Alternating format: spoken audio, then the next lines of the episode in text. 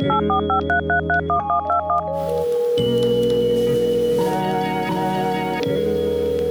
we're live. Welcome to Don't Be Koi. I'm your host, Unkle Lew, and today I have the honor, pleasure, and the utmost appreciation to have with me today Mr. Brandon Erby. Brandon, thank you for being on the show. How are you doing this afternoon? Oh, I'm doing well. Thanks for having me. Of course, of course. Uh, how's your previous week been, man? You know, the week has been has been good. I uh, was finishing up my second year uh, at the University of Kentucky, and it, has been a, a, roller coaster uh, as a start, uh, but it's been good. It's been good to kind of bring, bring it bring it down and uh, start the summer off. No, I totally understand that, man. So, for the people at home, can you tell us a little bit about yourself? Oh, no problem. So, yes, I'm I'm Brandon Erby. I'm currently an assistant professor at the University of Kentucky. I'm uh, in the Writing, Rhetoric, and Digital Studies department, also affiliate faculty in African American and Africana Studies. And uh, I'm originally from Saginaw, Michigan, and I, I, went down to Tougaloo College for, for undergrad. And uh, after that, I went up to New Jersey. I got a master's degree there, and then over to Penn State uh, for, for another master's, and ultimately my PhD. Uh, all of my degrees are in English, and I also have um, a background in African American studies as well.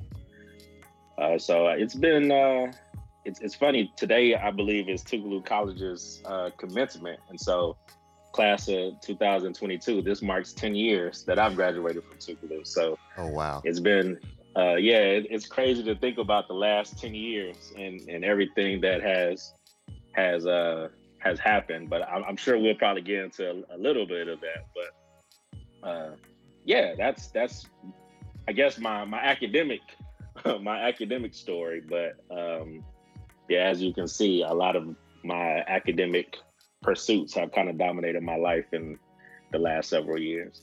Yeah, no, man, I totally understand that, and you're absolutely right. I think um, I I really want to touch on like um, as you said, like your academic career, because even within that, I think that there's various different layers to it. And like what uh, I've always admired about you is like, um, especially how you've taken this academic pursuit or just your pursuit towards your career, but you've also been able to hit a lot of those key milestones and like um, have this kind of parallel life that you go with it. So I'm really ha- excited for the conversation we're going to have today, man. Yeah, absolutely. Absolutely. For sure. So, like, as you were talking about earlier, and just the pursuit of your career is taking you to many places, like originally from Michigan down to Mississippi, up to New Jersey and Pennsylvania and Kentucky. Um, can you talk a little bit as far as like what started this passion towards like African American studies, African American rhetoric?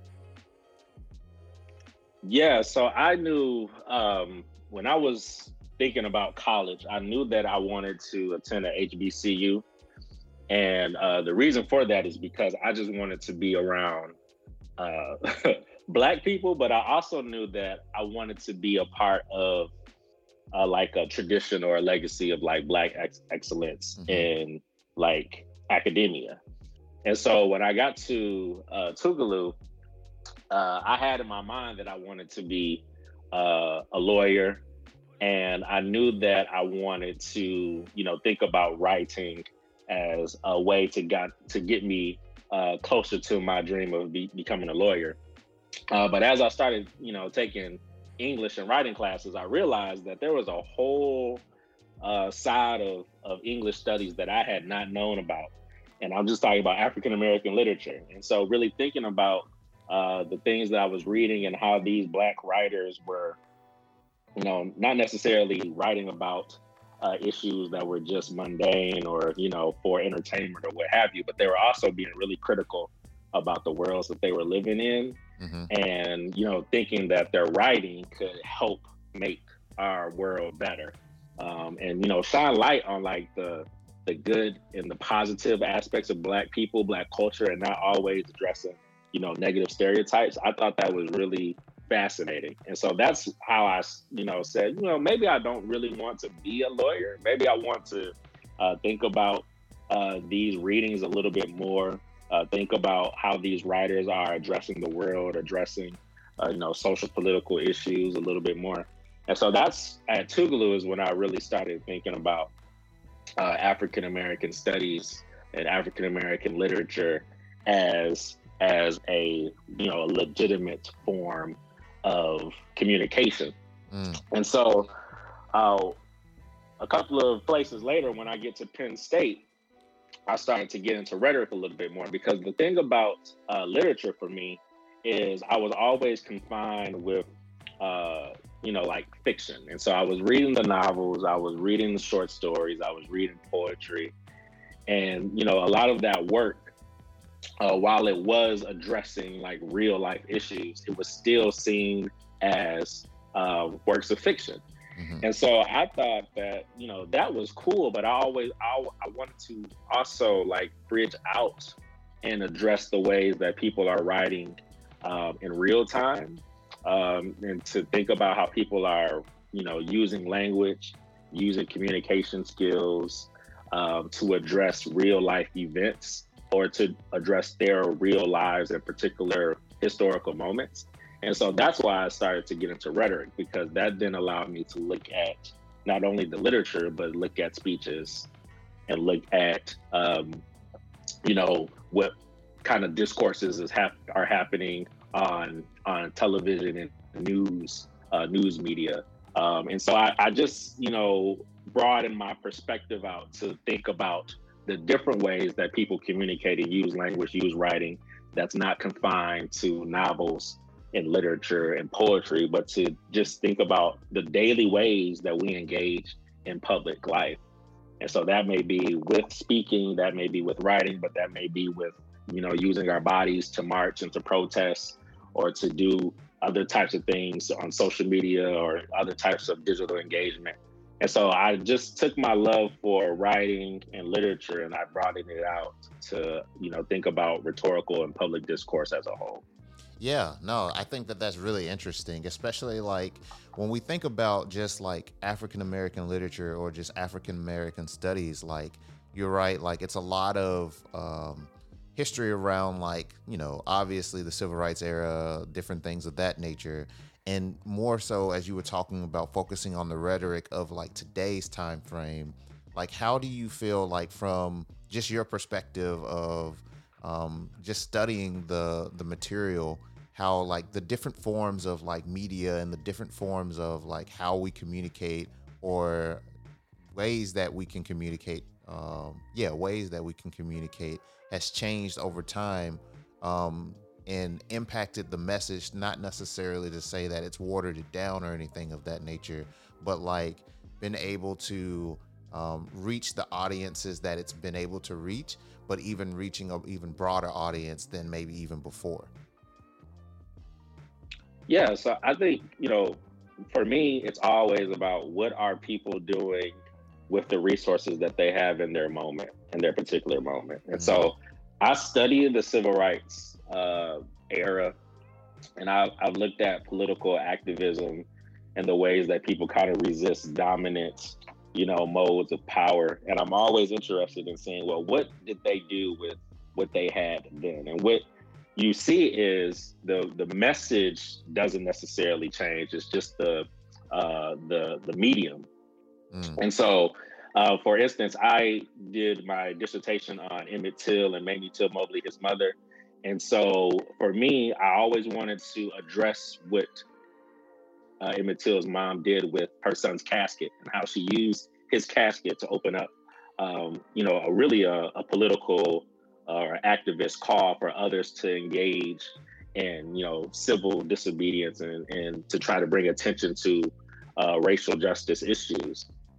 But what she did with that with that casket is what we see with many people doing today with their cell phones and with their social media platforms when they're trying to bring awareness and attention to racial injustices. And so, you know, if we think about Mamie Till opening up her casket, opening up Emmett Till's casket in 1955, but we also think about what a 17 year old Darnella Frazier did with her cell phone in 2020 to document, you know, the death of George Floyd.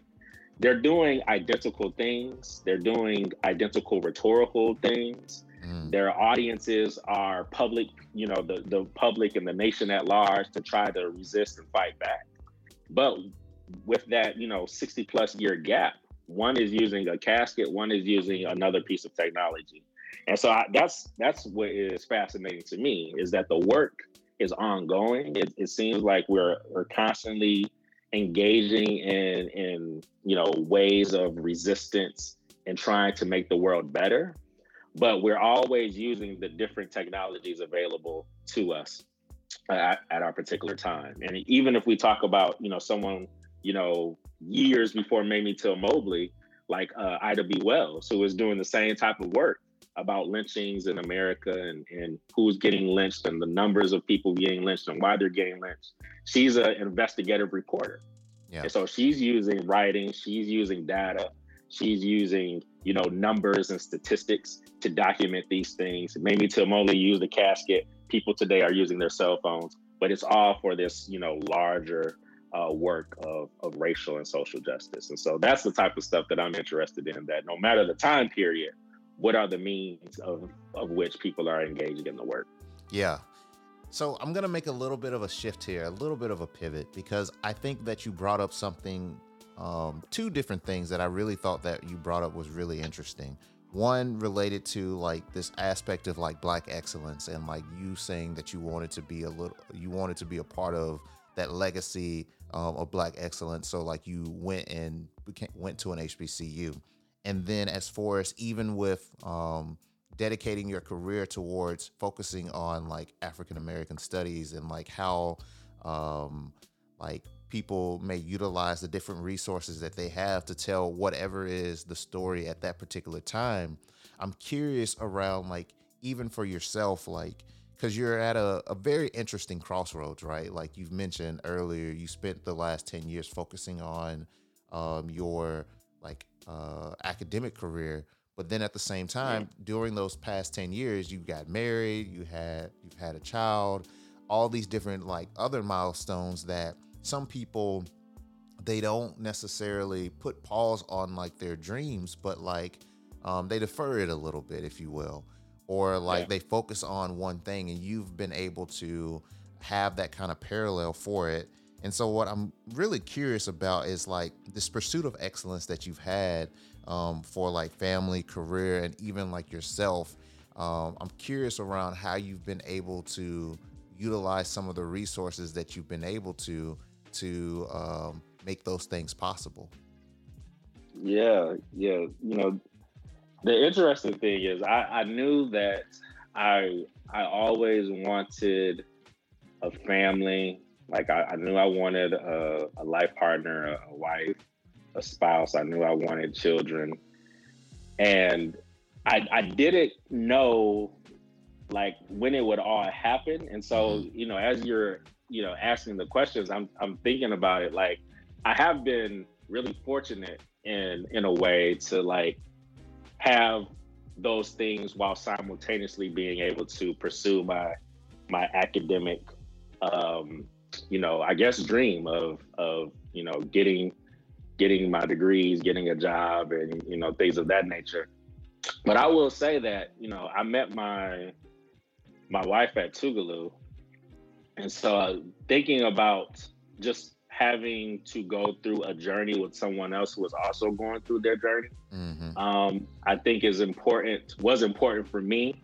Uh, so it was like, you know, we both right now started from the bottom, you know, uh, we're both kind of like struggling to figure out how can we maintain our relationship, but still not lose ourselves in our relationship mm-hmm. and still be able to do the things that we want to do. And so I think uh, because we we started dating um, young and, and early and like our you know academic and career um, uh, journeys, I think it helped us because we could lean on one another, and it was still new. Like we didn't know what we were going to do. We didn't know how things were going to pan out. We just knew that we had a vision for our lives and that we were committed to one another, and we were just going to see how it, how it panned out. And so I, I always think about that um, as I guess a driving force for us to be so young and know that anything that we accomplish, we are accomplishing accomplishing it together, and we're building it together. Um, and so now we can look back and say, man, look, where were we five years ago? And we're, look at we, where we are today. And we can continue to ask those questions as we move forward. And I will say too that there were some rough patches as well. I mean, when, when I got married uh, in 2015, that was the, uh, I had just finished my first year uh, of my PhD program at Penn State. My wife had finished her first year in her MPH program at George Washington in Washington, D.C. And so our first two years of marriage, we were uh, separated. I was in Pennsylvania, she was in, living in Maryland. And so that is a different kind of, you know, uh, situation. Uh, mm-hmm. Uh, I guess it adds to what we're trying to do academically and also knowing that we are newlyweds, but we're still living apart and we are, you know, we're apart by a good three and a half, four hours. So it's not just a like you know quick drive to where yeah. we are living.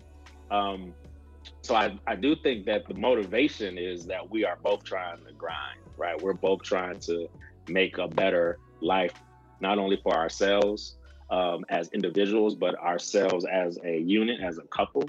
And so that kind of helped us because we were both pushing for one another to succeed. Um, and you know, when you have someone like in your corner uh, but also in the same boat. So they kind of know, you know, what's going on academically. They know what's going on personally.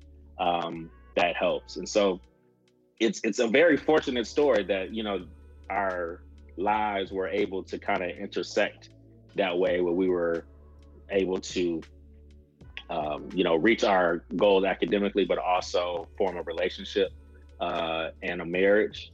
But you know, it's it, it's it's a blessing, man. And I think you know when our when our son was born in 2020, you know that's uh, entirely different story because you know we were excited for him to come, but we learned of his you know, that he was coming before the pandemic hit, and so you know trying to manage the emotions of bringing bringing a child into the world, um, dealing with a worldwide pandemic but also like for me, I was finishing up my PhD and trying to, and we were trying to move to Kentucky.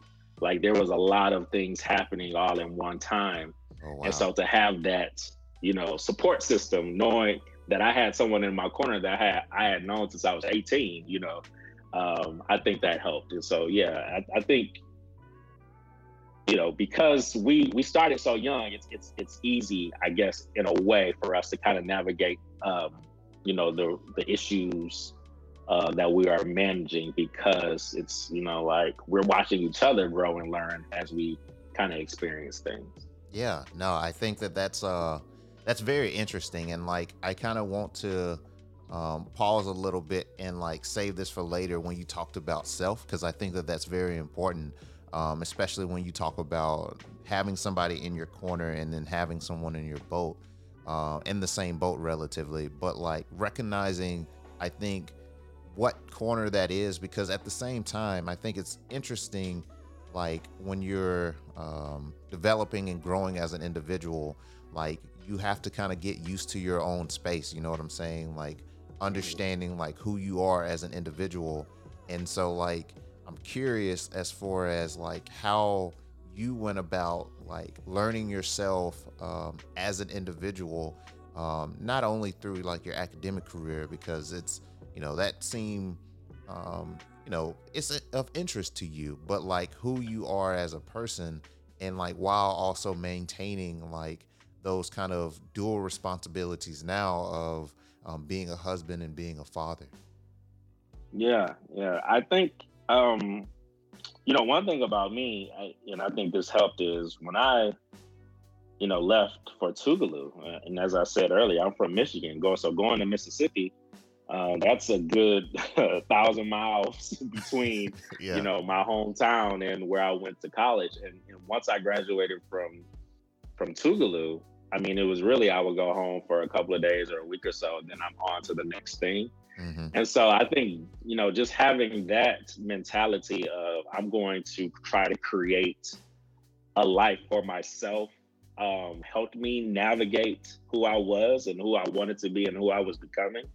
And so, you know, just thinking through uh, the various ways that I, you know, had carved out time for myself. You know, I would drive uh, from Michigan to Mississippi and, and, and back and forth. I would drive from Michigan to New Jersey, and in in you know just thinking about you know when I was in New Jersey, when I was in Pennsylvania, although I was in a you know a serious uh, and committed relationship, we were often we were more separate than we were together, mm. and so that just had that just provided time and moments for me to be me, to learn more about me, to uh, you know grow and become who I am.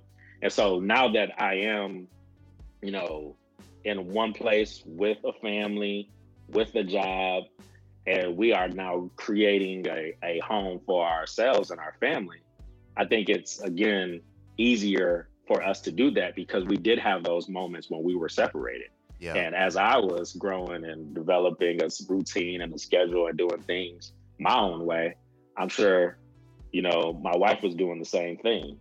And so now it's it's a way for us to just bring those things together um, because we never really lost sight of ourselves and who we were for the sake of being in a relationship. It was always, oh, you want to do this, you want to get this degree, you want to pursue those things, go for it.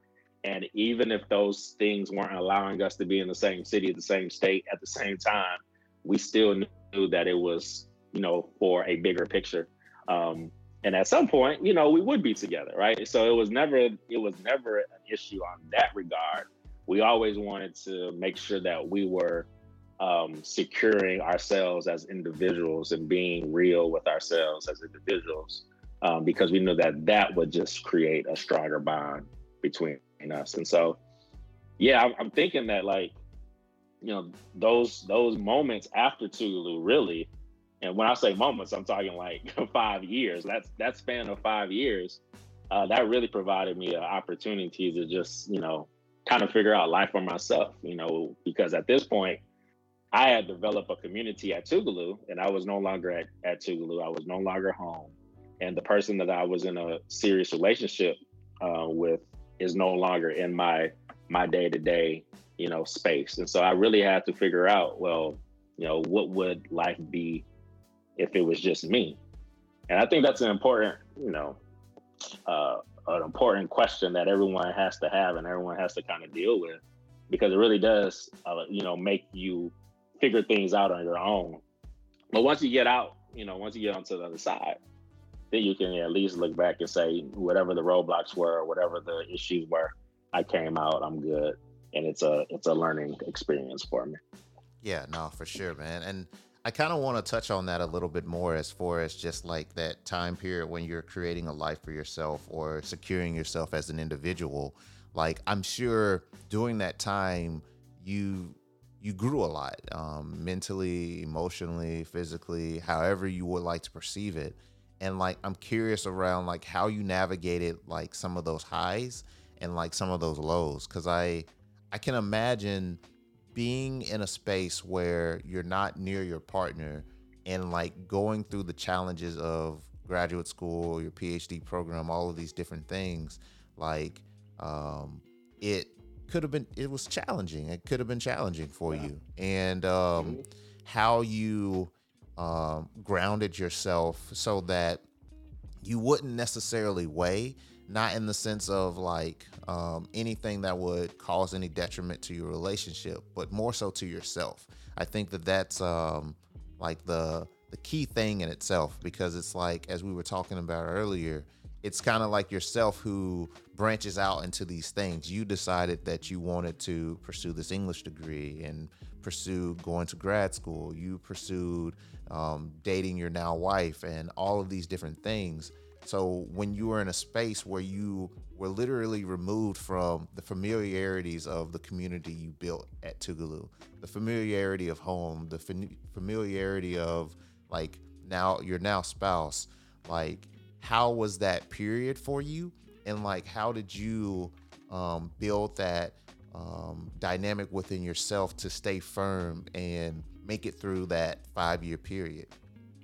Yeah, yeah. You more good questions, and I, I think for me it was also it was just as important uh, for me to find a community um, outside of you know the community that I already had, mm. um, and so I knew that you know people wouldn't be able to uh, take me out of my comfort zone uh, in in a way that will be detrimental to like what I was there for, right? So right. like uh, I knew that at the end of the day, I was in this particular place because of this institution and this and this program. So I knew that, you know, I had to make sure that the academic stuff was, you know, going to, um, you know, take care of itself, and that wasn't going to, you know, no one was going to take me away from that. But I also knew that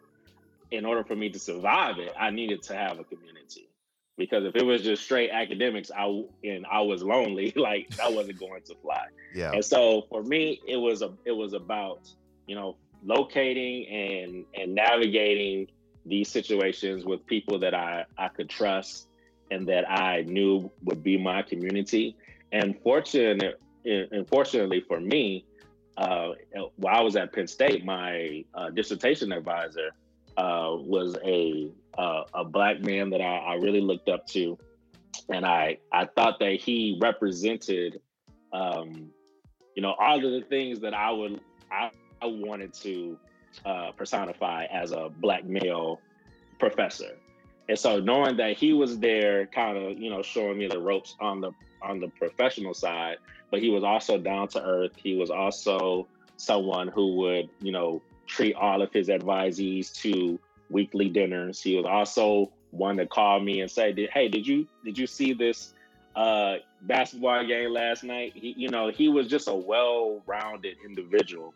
And so having him in my you know corner to support me through the journey, but also forming a community uh, with people who were also at my institution, who um, knew the importance of like work life balance, right? So like they were handling their their business uh, with the academic side, but they also knew that it was just as important to you know eat. it was just as important to uh, hang out and you know get uh, a fresh of uh, a breath of fresh air after a long day. Um, that was really important for me, and that also helped me to see that life is more than just you know the job the work the the studies but it's also about you know sustaining relationships um, and developing community and making sure that you know you're you don't feel like everything has to be uh, isolating mm-hmm. and so i would say that that that is um, you know really important and you know if you don't know where penn state is the institution Penn State University, it's literally in the middle of nowhere, like nowhere, Pennsylvania. And so you definitely need some outlets yeah. um, or some people to kind of help you, you know, along the way. And so that was really important for me, you know, having people uh, that I also, you know, saw as mentors, saw as people who were peers in a, in a particular community who helped me navigate life outside of academia was, was very important. Yeah. So no, that's that's really interesting, man. I, I really appreciate that, especially like how you talk about like sustaining relationships. Um, I'm curious now that like things are kind of you know living in the present right now. Things are kind of um, a little bit more stable in the sense that you and your wife are in the same space. You have your child together. Um, how are you creating that kind of balance in yourself where it's like you're have these rising responsibilities as a husband and a father um, and like still trying to sustain those relationships while also trying to build a career at the same time i feel like mm-hmm. you have like two really important things because they really and truthfully support each other but at the same time you want to sustain those relationships that you've built um, over time and like you know, obviously sometimes like um, things aren't necessarily as they once were in the sense of people you spoke to every single day or every so often becomes further and far between. But like um, the importance of still having community um, still being able to sustain that community um, as some people say still continuing to date your wife all of those different type of things how are you maintaining those like high priorities that are important for you um, in your life? Yeah you know and this this is a, uh, a ongoing uh, thing that i ask myself because i i do think that uh, now that I am a father, my time is probably the most important asset that I have. Mm. And it's it's something that, you know, before it, it was it was no problem to say, oh, I really have to get something done. Let me, you know, wake up at 4 a.m., 5 a.m., whatever. Let me stay stay up later to get it done. It's done, boom. And then I can you know, catch up on the rest later. And, you know, that's how I kind of navigated situations. That's how, you know, both uh, my wife and I kind of navigated our time around things because we knew that it was just us. We could we could adjust to uh, each other's schedules. We can, you know, work around whatever obligations we had. And, you know, at the end of the day, we will always be able to come back to whatever it is uh, that we needed to. But now as a as a as a parent, you know, the the the schedule is so tight, and then there's always these, you know, you know, things that we can't account for. Like we we can't we just never know when our son is going to wake up at two in the morning or three in the morning or whatever the case may be, and we never know when he goes back. Uh, when he wakes up, is he going to go back to sleep in five minutes, ten minutes, two hours? right? We don't mm-hmm. know if um, well on Wednesday we get a call that he's not feeling well and he's not he's not going to be feeling well for the next two three days or whatever. And so that just you know these things really take a toll on us mentally uh, on me mentally. It takes uh, away from you know the day-to-day tasks that i may have set aside and the assignments or the projects or the meetings or whatever it is that i i need to account for and so I would say that this is something that I am still trying to work through. It's, it's still a struggle, you know, trying to be um, more strategic and smart with my time to account for the the unknowns that will happen and will take away, um, you know, moments of my time. And so I, I still have to work on that. But what I will say is, is it's it's very important for me to make sure that everybody feels like they are being seen and their needs are being met by me. Mm. And so what I what I have to do is, you know, I know that I only have a fixed amount of time during the work week, right? Um, like so when I leave my home in the morning and the period between leaving my home and coming back in the, you know, late afternoon, that is my window to make sure I have everything I need to get done professionally. But if it doesn't get done on that in that window, I may I may not get to it again because when I get home, I know that I only have a set amount of time before my son gets sleepy and we have to put him to bed. And I know that I only have a set amount of time before I probably, you know, get tired or want to go to bed to spend time with with my family, with my wife and my son. And so it really then makes me, you know, have to look at my schedule and calendar and say, okay, I, I need to make sure that this is done. Uh, this chunk of time I do this, that, that, that, that, because I know when I get home, that time has to go to to my family. And so this is something that's brand new to me. You know, I, I'm coming from, you know, being a student really for a good chunk of my life, where it's like okay, I can do my work during the day, come back to it, you know, take a nap, hang out for a few hours, come back to it, da da da da da. Where now my my day doesn't look like that. Now I have I have you know real live human beings that I need to account for, and so I have to be very strategic on how I I you know think about my time because the work still needs to be done. You know, I still have to you know do these professional tasks. I can't fall by the wayside with any of those things. So now it's really about managing my time um, in, in very strategic ways. And I will say though, one one thing that I do want to get to at some point is, you know, not even have to worry about work on the weekends. You know, give give that time fully to to my family. And even if it's, you know, maybe coming back to it on a Sunday afternoon before the work week starts, so I make sure I'm fresh and ready to go. Uh, that's fine. But I want to get to the point where it's like my family knows that the work isn't the most important thing uh, of my day. It's really spending time with them. Um, but it's it's still a struggle trying to make sure that everything lines up. I'm only about 19 months into the fatherhood thing, so I still I'm still trying to you know figure out best practices. But I will say that you know the time the timing is is the biggest struggle that I've had so far, um, because of the the unknowns. It's like my son. We may think he's going to sleep through the night, and no, he pops up at two, three, four in the morning and now we're losing sleep trying to get him back to bed. And then that day now is kind of lagging behind. And I, I, that's something that I never had to deal with. It's like, I never had that problem. I, always found time to do what I needed to do. But now it's a, it's a totally different ball game. So I'm still, I'm still trying to figure it out.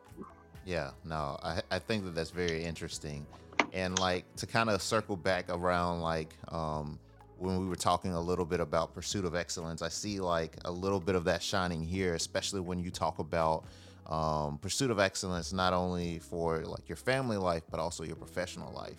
Like you, you mentioned as far as like um, not being able to work on the weekends and dedicating that time towards your family and knowing, or your family knowing that it's like, you know, the weekdays like doing these specific hours like i'm working and you know that's what i'm doing during that time but the weekend i've mm-hmm. dedicated 100% to my family and i think that mm-hmm. that um, that's a very admirable goal to su- shoot towards because it's like you know that means that you've done the necessary work that previously you weren't able to get to because of whatever reason.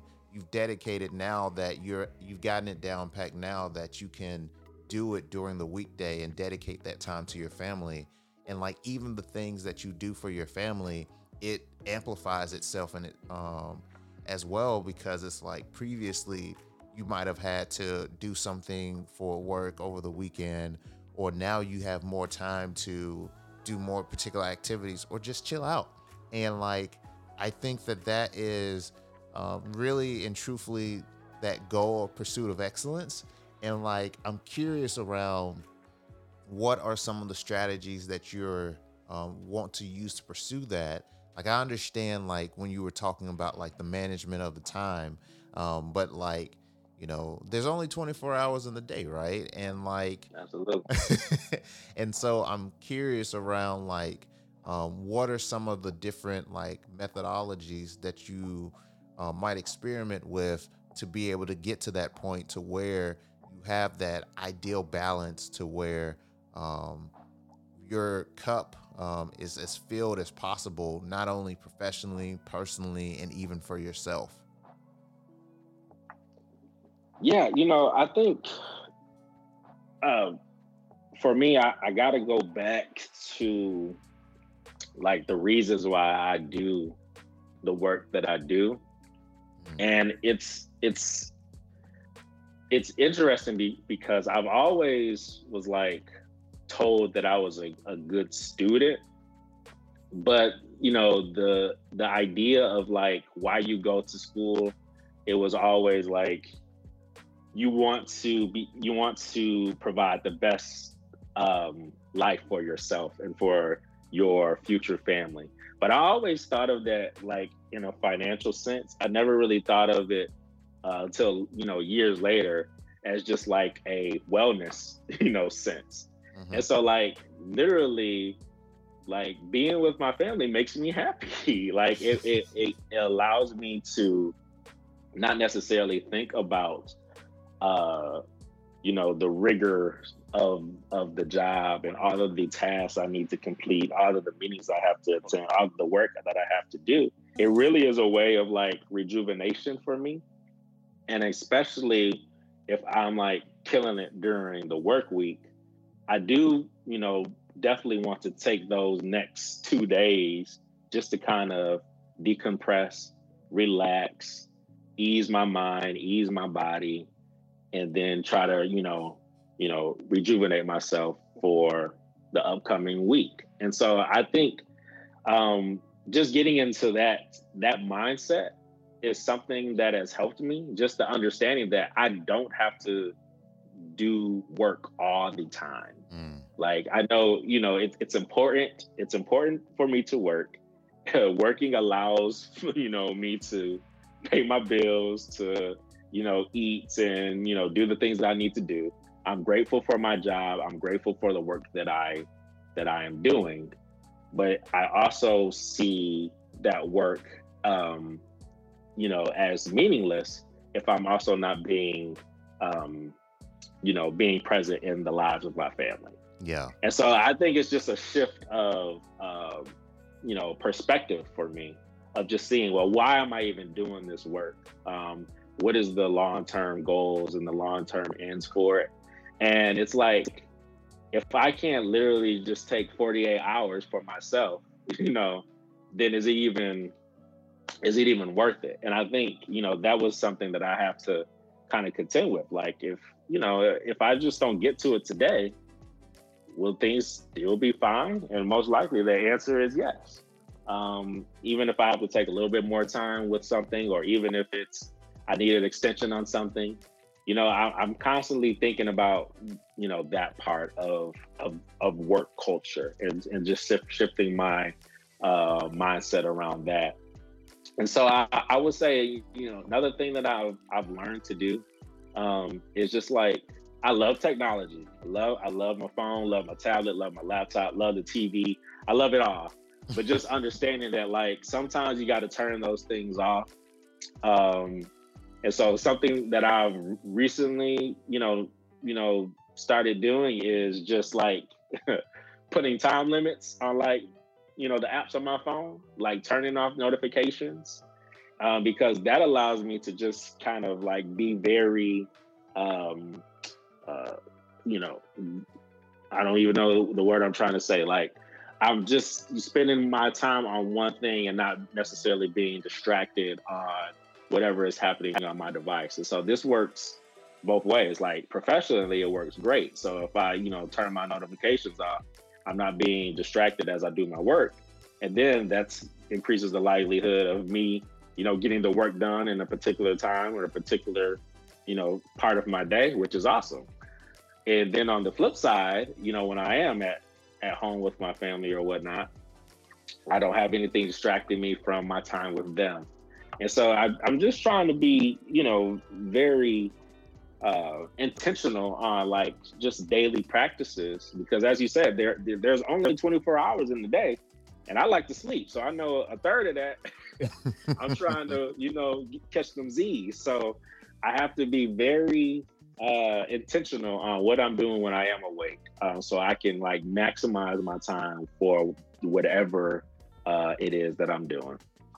Yeah, man. No, that that makes a lot of sense, and uh, I really appreciate you just um, dropping a lot of those gems, man. Like, I I knew whenever the idea of like getting you on the show was first thinking about it, I was like, I gotta have my mentor on here, and I gotta have um, just hear some of the things that you have to to say about just this whole balancing of life kind of thing, because I think that's something that we all struggle with, especially with like um, when it comes to just life in general and like uh, pursuing our careers, pursuing love, pursuing like our families, not only like the families that we're building, but like the families that we were blessed with or the families that we um, um, adopted, like friends and things of that nature. And like I yeah. always appreciated like just your perspective on life and like I figured which you know it came to be true that you were going to drop some gems. So I just want to um, share my appreciation that I have for you being on the show today, man. Oh man, you know, it's it's no thing. Any anything you need, you know, you got it from me, and I, I just appreciate, uh, you know, the the invitation to be on and just to, you know, share some things with you and your and your audience. And so, you know, anytime, just let me know what you what you need from me. All right, sounds good. Well, Um, I usually have these lightning questions that I like to do at the end of every episode, and so I'm gonna run through these real quickly with you and uh, let you get back to the rest of your day, man. All right, sounds good. All right, what's your favorite relaxation or self care activity? Uh, it's watching a, a good television show, good movie, uh, on the couch, just sitting back and relaxing. hey man, I ain't nothing wrong with that at all. Um, your best book recommendation? Whoo, you know, yeah. So this is this is a difficult question for an English professor. uh, very difficult. But what I will say is, um, I'm, I'm just going to share the the book that I read that probably like just changed the game for me. It's an interesting book. It's a, it's a novel. Richard Wright, Native Native Son. Mm, yeah. That book I read, I read when I was like, you know, 21, 22. And it changed the game for me because it was about this this young black boy growing up in Chicago, poor, pretty pretty much written off, and just zoning in on his day-to-day life and how he struggle he's struggling to be himself. He has all these pressures in the world. In, in the book, I mean, Richard Wright is one of the, the greatest writers of all time. And the, so the book really just takes us through, you know, this life of this boy named Bigger Thomas and, and you know, what ultimately happens to him. It, it's an unfortunate thing. Uh, HBO just actually did a little re- remix of, of it a couple of years ago. Um, but Native Son, that that's the book. And it, I think it really just gives you a, a, a very grim picture of, you know, black maleness, um, mm. but also the, the, struggle that you know black men have of trying to carve out, you know, a place for themselves in the United States. Um, but yeah, Native Son, that that that book pretty much you know changed the game for me, and I, I definitely you know think everyone should read it. No, man, I appreciate that. And lastly, one person you want to thank for your journey thus far. Oh man, so again, this is a, a difficult one. Um, you know, as I said throughout the podcast, uh, I'm I'm here. Anything that I did is because of the communities that I was brought up in. I mean, just knowing that my family supported supported me going down to Tougaloo, knowing that I had a Tougaloo family uh, that inspired me to do greater and bigger things. And, you know, I met my wife at Tougaloo, who has been there every step of the way since I was 18 years old. Like, come on, Melvin, one person. Uh, met, look, met you at Tougaloo. You was in my wedding. Come on, man. I, I can't have one person. Uh, but I will say, every every every place that I have gone, uh, I've had support, and that's that's one thing that you know I, am never going to say is that I did this all by myself. You know, look at all the things that I accomplished. I, I couldn't do any of the any of the things that I've done without support, without mentorship, without people saying I could do it, believing in me. And even if they're not telling me, I know that I could rely on them at, at any stage. And so we just gonna say the whole crew, everybody who has who has had contact with me, who has supported me, who I've been in community with. Thank you, thank you, thank you. That's how I'm answering that question. No, man, that sounds good. That's a great way to answer it. I think uh, earlier on, someone answered the question with God because of all the people that He's blessed them with in their life. So, what's it called, man? Absolutely. I, I totally understand that. I totally understand that, man. Well, I'm gonna let you get back to the rest of your day, and once again, just want to thank you for being on the show. Thanks for having me. Of Thanks course. for having me. This was great. Of course, it's been another episode of Don't Be Koi with Unkle Lew. As always, I'd like to thank this episode's guest for a great conversation, as well as thank you, the listener, for joining in. Whether you're a first time listener or a regular, I always appreciate your support. If you like today's episode and ever want to listen to more, subscribe to our show on Apple Podcast, Audible, Google Podcasts, or Spotify. And to join our community and access future bonus content, be sure to visit dbkpodcast.com.